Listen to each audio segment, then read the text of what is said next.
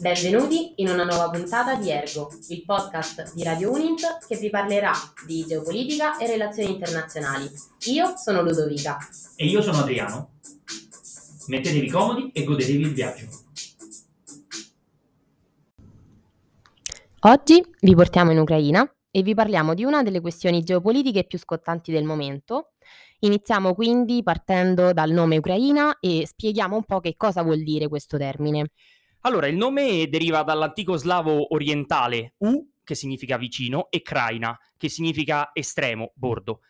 La parola in sé, la parola Ucraina, quindi vuol dire proprio sul confine. Segna quindi uno spazio di frontiera, di confine, appunto, tra due continenti, l'Europa e l'Asia, e oggi anche tra due fronti politici, quello russo e quello NATO. Infatti è proprio su questo confine, che è quindi quello tra la Russia e la NATO, che si è verificato un recente dispiegamento di forze russe e questo ha scatenato grandissima preoccupazione sia a livello europeo che internazionale. Gli attori coinvolti sono moltissimi, gli interessi anche sono tanti, sia di Stati Uniti, Cina, Unione Europea, l'Italia stessa. E quindi cerchiamo di fornire un po' un quadro della situazione attuale, partendo però prima da una um, sorta di eh, delineazione storica della vicenda. Quindi eh, diciamo che la crisi attuale tra Russia e Ucraina non è un evento improvviso che nasce no, eh, recentemente, ma appunto eh, ha delle radici sia ehm, da un punto di vista culturale, sia esatto. geopolitico che storico. Esattamente. Allora, partiamo con i fattori culturali che abbiamo detto. A tal proposito dobbiamo citare il popolo dei Rus. I Rus erano un popolo medioevale slavo di origine norrena, conosciuto magari dai nostri radioascoltatori per le stagioni finali di Vikings, nonostante le varie imprecisioni storiche che sono contenute nella serie TV. Comunque, a seguito dell'unificazione della regione da parte dell'allora Oleg di Novgorod nel IX secolo d.C., viene spostata la capitale dell'impero proprio nell'attuale capitale dello Stato ucraino, cioè a Kiev. E, e, da qui nasce il popolo dei Rus, da cui discendono sia la popolazione ucraina sia la popolazione russa stessa. E questa consanguineità è ripresa oggi da Putin per giustificare proprio la fratellanza culturale che c'è tra i due paesi e quindi il suo interesse sui vicini. Infatti ancora oggi Putin ribadisce proprio come l'Ucraina sia di fatto la, la culla della cultura russa e eh, motivo per cui l- vuole un po' ri- riannetterla nella propria sfera di influenza. Questo poi si collega anche a dei fattori geopolitici, quindi in particolare alla teoria di Mackinder, che è uno dei padri della geopolitica. Esatto. E a tal proposito sono varie in realtà le, i fattori geopolitici che entrano eh, all'interno del discorso. Sicuramente uno importante è quello che hai appena citato, cioè la teoria del, dell'Earthland di Mackinder, che è appunto il padre della geopolitica, teoria che oggi viene ripresa proprio per rimarcare l'importanza dell'area geografica, eh, definita appunto dal, um, dal geopolitico Heartland, cioè cuore della terra, che attraversa gli stati di eh, Russia, Ucraina, fino alla Polonia del, del, dell'Europa, andando a definire quella che viene chiamata area pivot. Quindi quest'area, eh, l'area pivot, già dal nome si sottolinea come sia un'area fondamentale, eh, è considerata inattaccabile e completamente autosufficiente, a tal punto da poter garantire la proiezione di chi la controlla su tutto, ma- su tutto l'ambito globale. Poi, oltre alla teoria dell'Artland di Mackinder, da un punto di vista geopolitico, ricordiamo il famoso accesso ai mari caldi, quindi il tanto eh, desi- cioè il desiderio che la Russia praticamente eh, ha da tantissimi anni e che cerca di raggiungere in tutti i modi. Esatto, vuole da sempre un passaggio commerciale e militare per le sue navi che a nord in realtà non possono navigare proprio per, eh, per, per la presenza del mar glaciare artico che è, non è navigabile per la maggior parte del, dell'anno. Quindi da sempre eh, cerca uno sbocco sui mari caldi e la possibilità si presenta proprio in Ucraina nel cosiddetto mare d'Azov o più nello specifico nel Mar Nero, che, sarà, che è di, il mare di collegamento verso il Mar Mediterraneo e quindi verso nuove rotte commerciali. Quindi un importantissimo quindi, punto di, di sbocco. Appunto. Esattamente. Un'altra cosa che dobbiamo sottolineare poi, sempre nell'ambito geopolitico, è che eh, Putin e la Russia hanno una volontà importante di recuperare l'influenza internazionale che la Russia imperialista aveva già nei, ne, nel secolo scorso. Quindi si vogliono riaffermare sulla scena geopolitica come una potenza regionale tra l'Asia e l'Europa e magari anche di più e questo si rilega anche un po' a dei fattori storici. Infatti ricordiamo come Russia e Ucraina hanno fatto parte della stessa entità politica che era l'Unione Sovietica dal 1923 al 1991. Esatto, 1991 che poi è l'anno importante perché è l'anno dell'indipendenza ucraina. Esatto, e da lì poi si sono susseguiti una serie di governi che sono stati a volte filorussi, a volte filo-occidentali, quindi in base all'alternanza di governi anche una differenza sul piano dell'influenza russa proprio sul, sul governo ucraino. Sì, di vari interessi politici che sono entrati nel campo, nel campo del Parlamento ucraino. Assolutamente. E quindi parlando proprio di storia, vogliamo eh, fare un po' un salto indietro, in particolare alla rivoluzione di Euromaidan del 2014, che diciamo è un po' l'origine della crisi attuale. Esatto. Allora, dobbiamo sottolineare una piccola, eh, una piccola cosa antecedente, cioè che nel 2010 viene eletto proprio un presidente ucraino filorusso, Yanukovych, che eh, siccome nel 2013 si rifiuta di eh, far entrare l'Ucraina e di firmare l'associazione dell'Ucraina all'Unione Europea, scatena proprio queste, eh, queste proteste di piazza. E queste proteste da un lato eh, estromettono lo stesso Yanukovych dal potere, inserendo un governo filo occidentale che poi ratificherà l'associazione economica all'Unione Europea nel 2017, ma dall'altro in realtà scatenano una controffensiva russa che eh, porterà all'annessione forzata della Crimea e poi alla dichiarazione di indipendenza dell'attuale regione del Donbass, quindi della Repubblica Popolare di Lugansk e di Donetsk. E eh, a tal fine eh, la Russia eh, tende poi ad appoggiare quelli che sono questi separatisti ucraini eh, proprio per eh, rimarcare la sua influenza su questa regione. Dobbiamo fare una piccola precisazione che in realtà l'Ucraina non fa parte dell'Unione Europea, è solo associata all'Unione Europea, come attualmente non fa nemmeno parte del contesto della Nato. Vuole inserirsi, ma ancora non... Sì, già nel 2002 aveva affermato questa volontà, esatto. ma ancora dopo vent'anni eh, siamo non allo è, stesso punto di partenza. Esatto. Quindi eh, diciamo che la crisi attuale pone le radici nella rivolta che abbiamo appena spiegato, quella del 2014, e riporta a galla le stesse problematiche che però sono ormai presenti da, da otto anni. E, ehm, quindi la domanda che ci viene spontanea è perché adesso vengono riportate nuovamente a galla queste stesse problematiche che non sono mai scomparse. Certo, la domanda è perché adesso, perché ora avvengono queste cose? Diciamo che eh, sicuramente dobbiamo citare vari punti fondamentali. Il primo è che eh, è cambiata la visione e gli interessi politici dell'America. Questo è importantissimo in questo ambito, perché la nuova visione americana che parte da Obama e arriva fino ai giorni nostri con Biden sposta l'area pivot di McKinder che abbiamo citato prima in realtà nel quadrante Indo-Pacifico, quindi in Cina. E, e, quindi gli interessi e le attenzioni sono tutte indirizzate verso lo Stato del Dragone e il suo presidente Xi Jinping.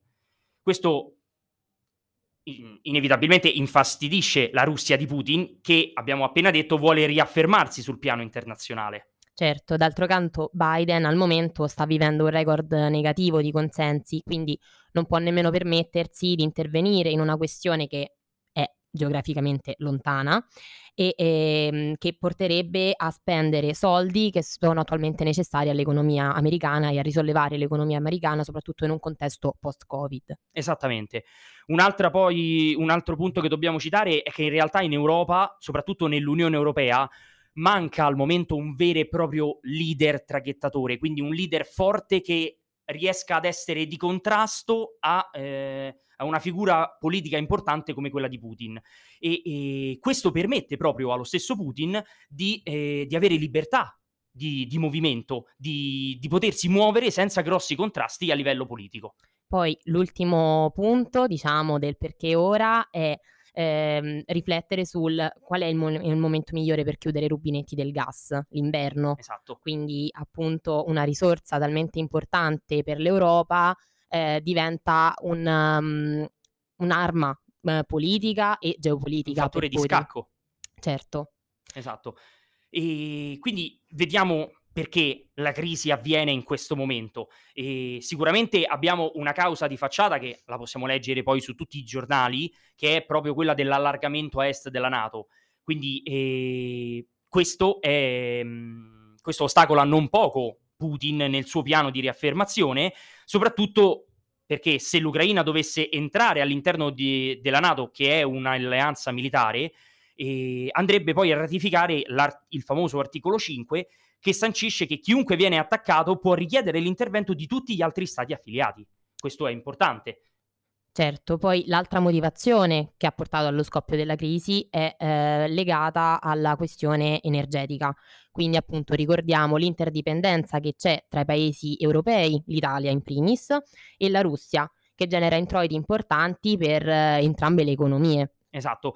In questo senso dobbiamo fare una precisazione sul, sulla costruzione del nuovo gasdotto Nord Stream 2 che va a raddoppiare l'afflusso sotto il Mar Baltico e collega direttamente la Russia alla Germania.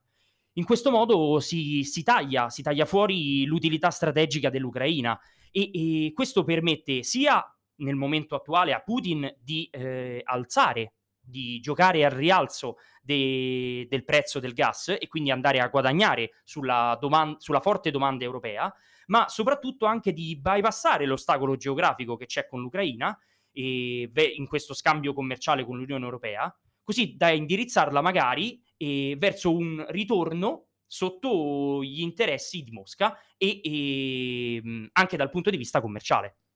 Ok, quindi adesso io direi di passare agli scenari futuri quindi come potrebbe evolversi un po' questa situazione?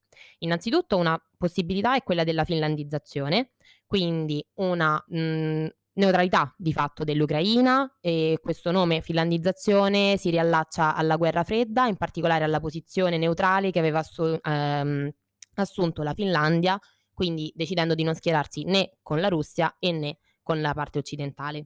Mm-hmm. E un'altra possibilità è in realtà poi quella che leggiamo sui giornali, cioè un'invasione militare, che è un po' quella che preoccupa tutti in Europa e anche nel resto del mondo. Diciamo che eh, questo fattore molto accentuato da, dai quotidiani in realtà è poco conveniente alla Russia, semplicemente perché la esporrebbe a grosse sanzioni economiche e sicuramente poi andrebbe a convincere tutti gli attori, eh, tutti gli stati che ancora non hanno non hanno optato per l'annessione all'interno, per fare domanda all'interno del contesto della Nato, come ad esempio possiamo citare la Svezia, ma anche l'Ucraina stessa, e inevitabilmente li convincerebbe ad entrare all'interno di questa alleanza militare e... Mh, san- sancendo un, eh, una, una, difficoltà poi di, di affermazione russa nel campo internazionale. Dobbiamo poi ricordare che un'eventualità bellica porta sempre con sé delle imprevedibilità come è stata lo scoppio della prima guerra mondiale, tirare poi troppo la corda necessariamente può portare a, a delle, degli scenari non previsti. Certo, che, questo è sempre possibile. quindi non è in realtà la, la possibilità migliore attualmente sul campo. E poi un'altra possibile ehm, evoluzione della questione può essere quella della de-escalation, che in realtà è quella che ci aspettiamo tutti, e quindi sì, di fatto un ritiro delle forze russe dal confine e quindi una pacificazione un po' della questione. Ergo, che cosa possiamo imparare da tutto quello che ci siamo detti?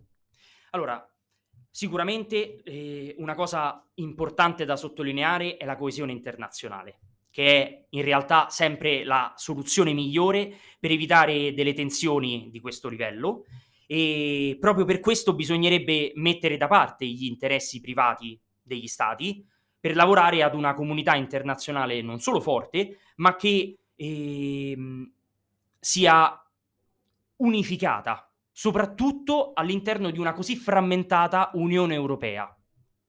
Un'altra possibilità, un'altra ehm, possibilità che ci ricorda questa eventualità di una guerra in Ucraina è proprio che dobbiamo, nonostante le varie guerre moderne che adesso sono definite ibride, si siano evolute verso delle dimensioni che possiamo dire quasi inafferrabili tramite gli attacchi cibernetici che poi la Russia sta utilizzando al momento contro l'Ucraina, E in realtà le strategie militari e gli uomini sul campo sono ancora molto importanti, sono ancora molto attuali e questo si potrebbe implementare in un'idea già ripresa negli ultimi anni di una difesa comune europea, proprio per non farsi trovare pronti, eh, cioè per, proprio per farsi trovare pronti e non impreparati eh, ad eventualità come queste. Infine, un'altra grande caratteristica, un'altra importante questione che dobbiamo imparare da, da questo casus belli è, è, l'indipendenza energetica. Abbiamo bisogno dell'indipendenza energetica, l'Unione Europea ha bisogno dell'indipendenza energetica ed è proprio il prossimo passo per evitare di farsi, te- di farsi tenere sotto scacco dagli interessi politici altrui. Questo eh, pro- sottolinea in realtà le ricerche attuali che, che vengono svolte in questo campo.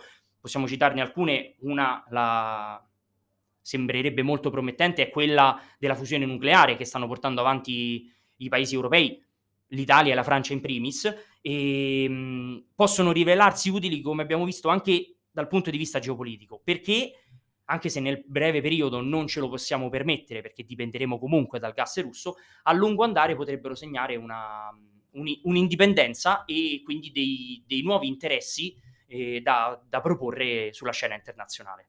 Per quanto riguarda invece il ruolo dell'Italia in questa faccenda, possiamo eh, considerare che alla luce degli accordi internazionali che sono già stati siglati, ma anche della posizione geografica che eh, è unica, eh, cioè ha una posizione l'Italia che è a cavallo tra tre continenti, quindi Europa, Asia, Africa il suo ruolo è evidentemente quello di mediatore. Non a caso proprio Draghi negli ultimi tempi sta cercando di portare al tavolo eh, delle trattative Putin e l'ucraino Zelensky e quindi appunto l'Italia dovrà concentrarsi sulla sua capacità diplomatica, sulla eh, capacità appunto di mediare tra le parti, cercando di arrivare ad una conclusione, ad una soluzione positiva della faccenda. Esatto. Questo per assurdo è un ruolo che l'Italia potrebbe ritagliarsi nel corso del tempo e potrebbe fare dell'Italia negli anni a venire un arbitro di contrasti tra i vari continenti e, e tra i vari stati e quindi magari poterlo rilanciare nel campo delle relazioni internazionali